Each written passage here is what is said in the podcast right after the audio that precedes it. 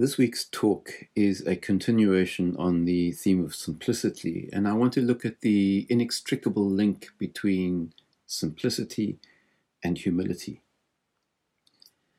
Jesus in Matthew 5, as he speaks on the mountainside with all the assemb- assembled disciples sitting in front of him, the very first words out of his mouth are, Blessed are the poor in spirit, for theirs is the kingdom of heaven.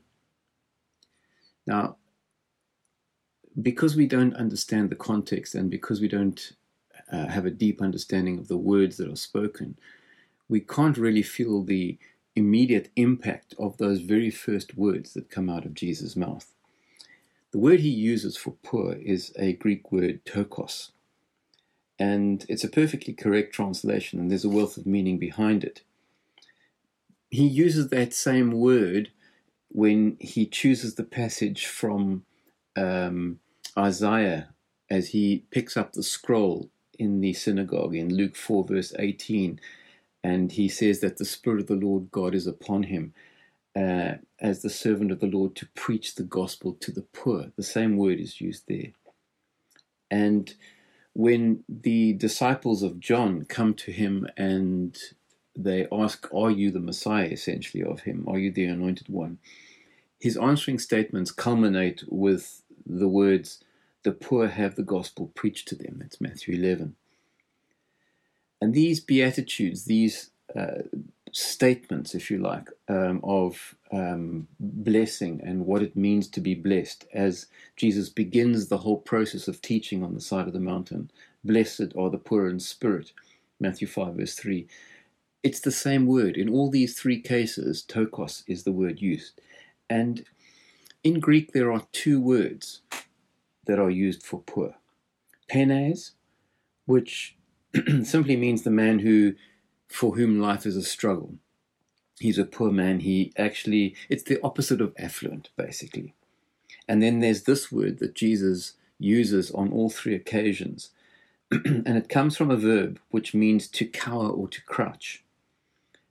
And it describes something that is not just simply an honest kind of poverty or a, a lack in the sense of people who struggle to make ends meet it describes more the abject poverty, which literally means that you have nothing and that you are in uh, real danger of starvation. Because don't forget that in the ancient world, there, if you didn't have stuff, if the harvest failed, if the rains didn't come, if something else happened, you could literally starve to death.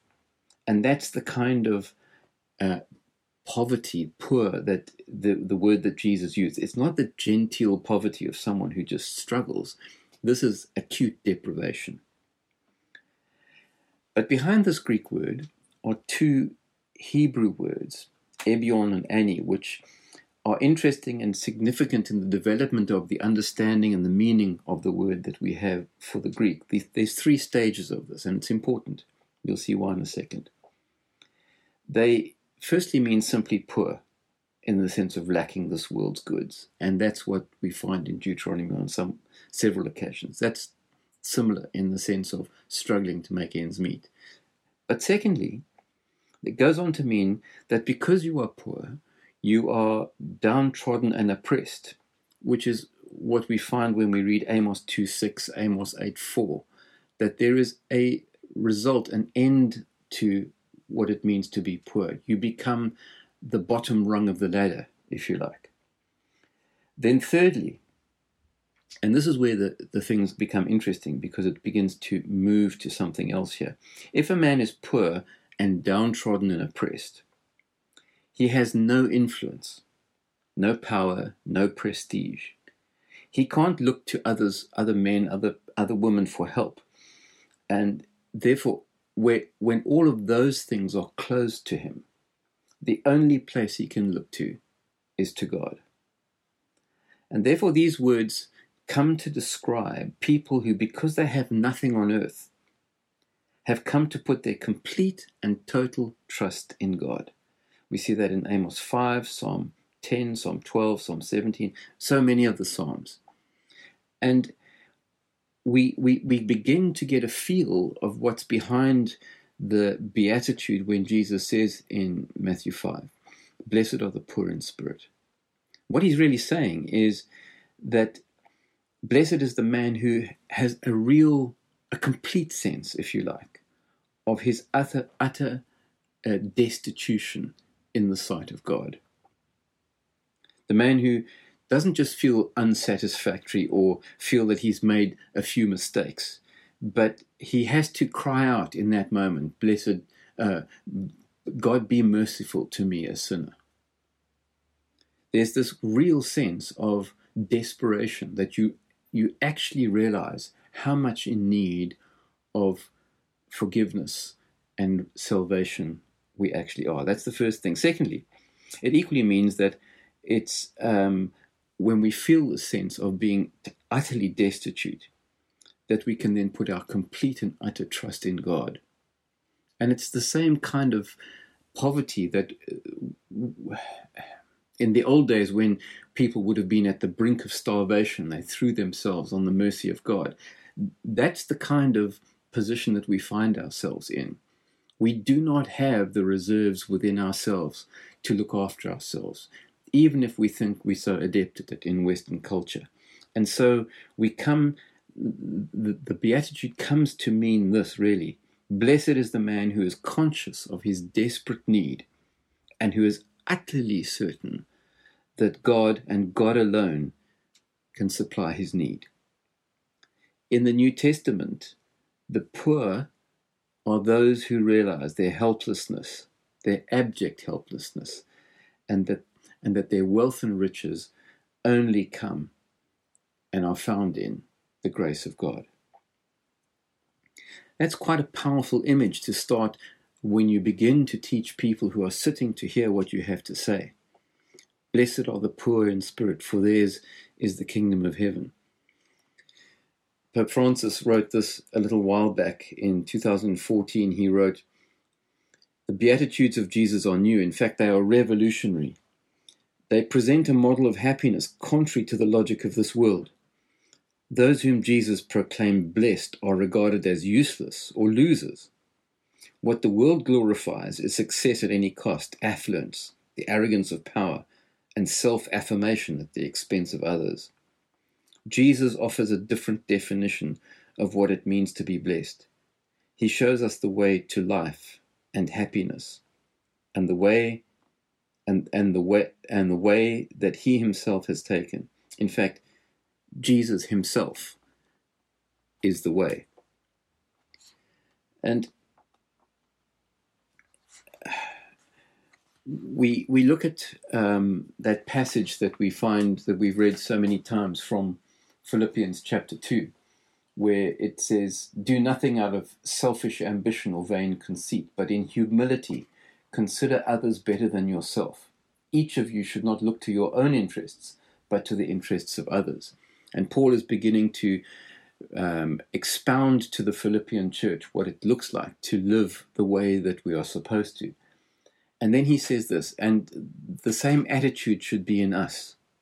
And this is the attitude that we are to look for who, being in the very nature of God, did not consider equality with God something to be grasped, but made himself nothing, taking the very, very nature of a servant, being made in human likeness, and being found in appearance as a man, he humbled himself and became obedient to death, even death on a cross.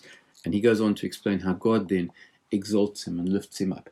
There is this voluntary humility, the voluntary self emptying, the voluntary recognition that we have to cast ourselves completely on God, trust completely on God.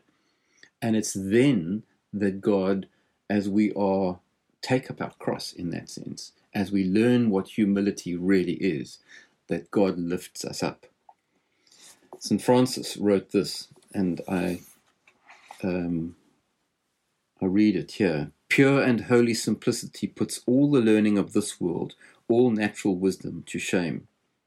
Holy poverty puts all shame uh, to shame all greed, avarice, and all the anxieties of life. Holy humility puts pride to shame, and all the inhabitants of this world, and all that is in the world. Humility is a, a, difficult topic. The moment you begin to talk about it, um, it's kind of slippery, I suppose, in a sense. And and the question is, what is the opposite to humility? Um, is it is it pride? Is it, in our modern sense, um, ego? But however we define it, and I think that's one of the questions I'd like to pose for us to talk about on Sunday, is how would you define humility?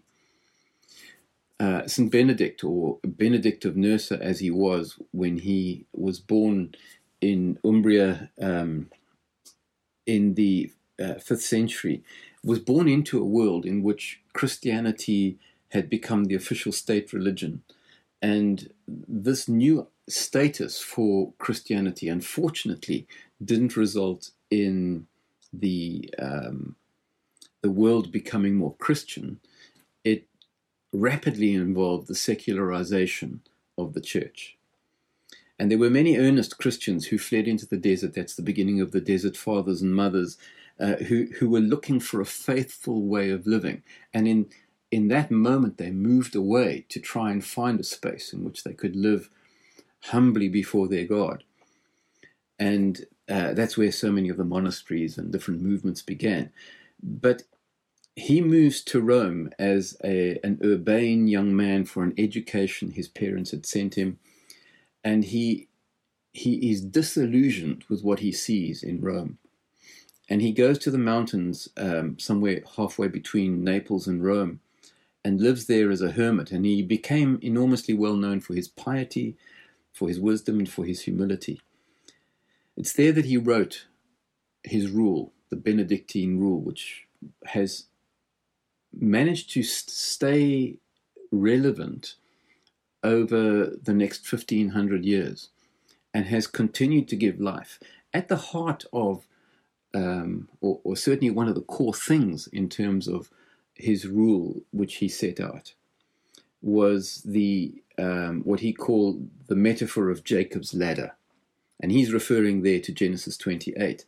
And the whole subject of humility becomes a focal point that the recognition is that hu- humility is at the core, at the heart, at a base level, important for us as we pursue what it looks like to follow Jesus. And so let me read you an excerpt from Benedict's rule. Um, he he uses the, the metaphor of Jacob's ladder, where Jacob has gone to sleep, puts his head on a rock. Anyway, he has the dream of angels ascending, de- descending in, in, in Genesis uh, 25. He says this Friends, the Holy Scriptures cry out for, to us, saying, Everyone who exalts himself shall be humbled, and he who humbles himself shall be exalted. He's referring there to Jesus saying that in Matthew 25. Therefore, they show us that every exaltation of ourselves is a kind of pride the psalmist declares that he guarded against this, saying, Lord, my heart is not puffed up, nor are my eyes haughty, neither have I walked in great matters, nor the things that are above me. If we wish to reach the height of humility in this present life, we must journey up the ladder to, of Jacob, wherein he saw angels ascending and descending. The way of ascending is humility, the way of descending is pride. If our heart is humble, we shall be lifted to heaven. For our body and our soul are two sides of this ladder, and each step is a step of in humility. We must first understand the steps of humility and then enter into the disciplines of them. Now, he's he's talking here, and then he goes on. There are twelve steps as far as he's concerned, and he says we have to actively pursue this whole thing of humility. The first step, he says, is reverence for God. He goes on to say, doing God's will, obedience to others, enduring affliction, confession, um, and various others. I won't go into all of them here. But there is a clear way in which he's saying that humility is something that, as believers, as followers of Jesus, if we take seriously what Jesus says in his first statement in the Sermon on the Mount, and what Paul says in Philippians 2, then we must take with utter seriousness this whole thing of learning to live humbly. of understanding where we placed in the order of things. Now, centuries later, literally um, in the 17th century, there's a man who was born in Cambridge, actually, studied in Cambridge. He subsequently became uh, chaplain to Charles I. Uh, Jeremy Taylor is his name. You probably wouldn't have heard of him. But there was that whole upheaval during that period where Charles was on the throne with Cromwell, and uh, we're not going to go into the whole history of it. But um, he's imprisoned at some stage by the parliamentarians in 1645. Actually, um, I think that's, if I'm right, just before the death of Charles I. But um, he then moves to Ireland, and he he is prolific in terms of what he wrote, and he wrote his best known things were called Holy Living, and his second one Holy Dying. I mean, there's massive amounts of stuff that he wrote. But these two manuals were literally that. They were manuals for a deeper spiritual life. And um, he sets them out in many senses uh, in, in terms of what he called rules. Humility was one of the key things as far as he was concerned in trying to create a framework for people to live honestly, faithfully, uh, before God. Um, his first rule was that we ought to have a, a, a realistic opinion of ourselves. He says this Humility consists in a realistic opinion of yourself, namely, that you are an unworthy person. Believe this about yourself with the same certainty you believe that you are hungry when you have gone without food. He's saying it's as fundamental as that. You have to begin by understanding exactly where you are in the pecking order. And this comes back to the word that Jesus used um, blessed are the poor. That sense of we are destitute without God. He has about uh, 19, I think it is, uh, if I remember, steps. But essentially, he comes to the end of talking about humility and he says, Humility begins as a gift of God but is increased as we as as a habit we develop. Now, there's lots that we could say about that, but the point is this: that in a way, humility it's difficult because we we um, how do we do, how do we assess whether we are humble or not? It's it's it's one as I said in the beginning, it's a slippery thing in a sense it's a gift of God because He changes us. His grace, His mercy changes us who we are. But it is increased when, the, when, we, when we take certain steps. One of the things He mentions is confession, that we regularly uh, confess to God uh, who we are, apart from having a realistic understanding of ourselves. And as I said, there are about 19 steps or rules that He has. Um, but we have become so used to in our culture um, self actualization, self awareness, um, uh, uh, having a positive, good, wonderful self image, um, that the ego has been placed centrally, squarely on the throne in our culture. Humility takes us off the throne, puts God back on the throne and makes us in service of others. And essentially, that's where we are. That's what humility, to a large extent, is about. Now, I want to read to you as we come to a conclusion here, because that's where I'm coming. Um, that when we begin to do this, when we begin to to um, tackle the issue of pride in our own lives, when we when we we look to become people who are humble before God in in a very powerful, wonderful way. James writes to the, James is so concrete and wonderful. It's lovely when you read that little letter that he wrote. It's so practical. In James four verse six, he says that it's when we are humble that we experience God's favor. Now, who doesn't want to experience God's favor? Um, and, and just a few verses later it says, Humble yourselves before the Lord, and he will lift you up. It's a constant theme when talking in terms of humility, when we humble ourselves, God lifts us up. Blessed are the poor in spirit, because they will inherit, they will see the kingdom of God. And uh, it's that whole thing of our recognition of where we are in the whole process and how much we are dependent on God. This is how um, Philippians in the message puts it. Don't push your way to the front. Don't sweet talk your way to the top. Put yourself aside and help others to get ahead. Don't be obsessed with getting your own advantage. Forget yourself long enough to lend a helping hand. Think of yourself in the same way that Christ thought of himself. He had equal status with God, but didn't think so much of himself that he had to cling to the advantages of that status no matter what. Not at all. When the time came, he set aside the privileges of deity and took on the status of a slave, became human. Having become human, he stayed human. It was an incredibly humbling process. He didn't claim special privileges. Instead, he lived a selfless, obedient life and then died a selfless, obedient death. And the worst kind of death at that a crucifixion.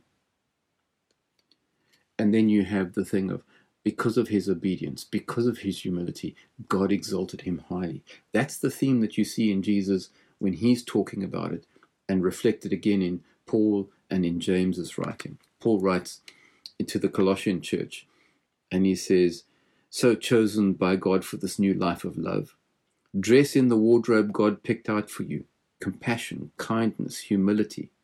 What Paul is writing to them and he's saying, You have to dress yourself.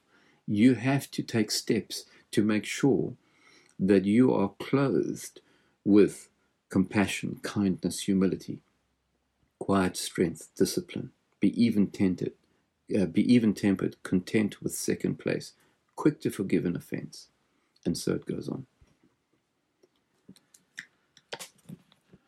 Humility doesn't get much airtime in our culture. Um, but just as last week I said, in a practical, down to earth lesson kind of way, Jesus said to the disciples um, and to the 12 and to the 72 when they were off to do ministry in his name, don't take anything with you. He, he does a very practical, visual uh, kind of parable when he's about to leave them. It's the logic of Jesus washing his disciples' feet. Here is the master, here is the rabbi, here is the teacher, here is the Messiah, bending over, doing the work of a slave, coming second. And I think that's an image that must have been printed in the memory of those 12 or those 11, especially as they continued to minister in the name of Jesus. Here's, here's as we conclude, a couple of questions. A quote again from Pope Francis. I think this is from a youth conference he did in 2014. The world tells us to seek success, power, and money. God tells us to seek humility, service, and love. And so, for reflection and for just you to think about during the weekend on Sunday, how would you define, just for you, how would you define humility in a modern sense? And can you think of perhaps a couple of examples, either from your life or from people that you know? And then, secondly, do you think, how do you think you could encourage this kind of humility in your own life? God bless. I'll see you on Sunday.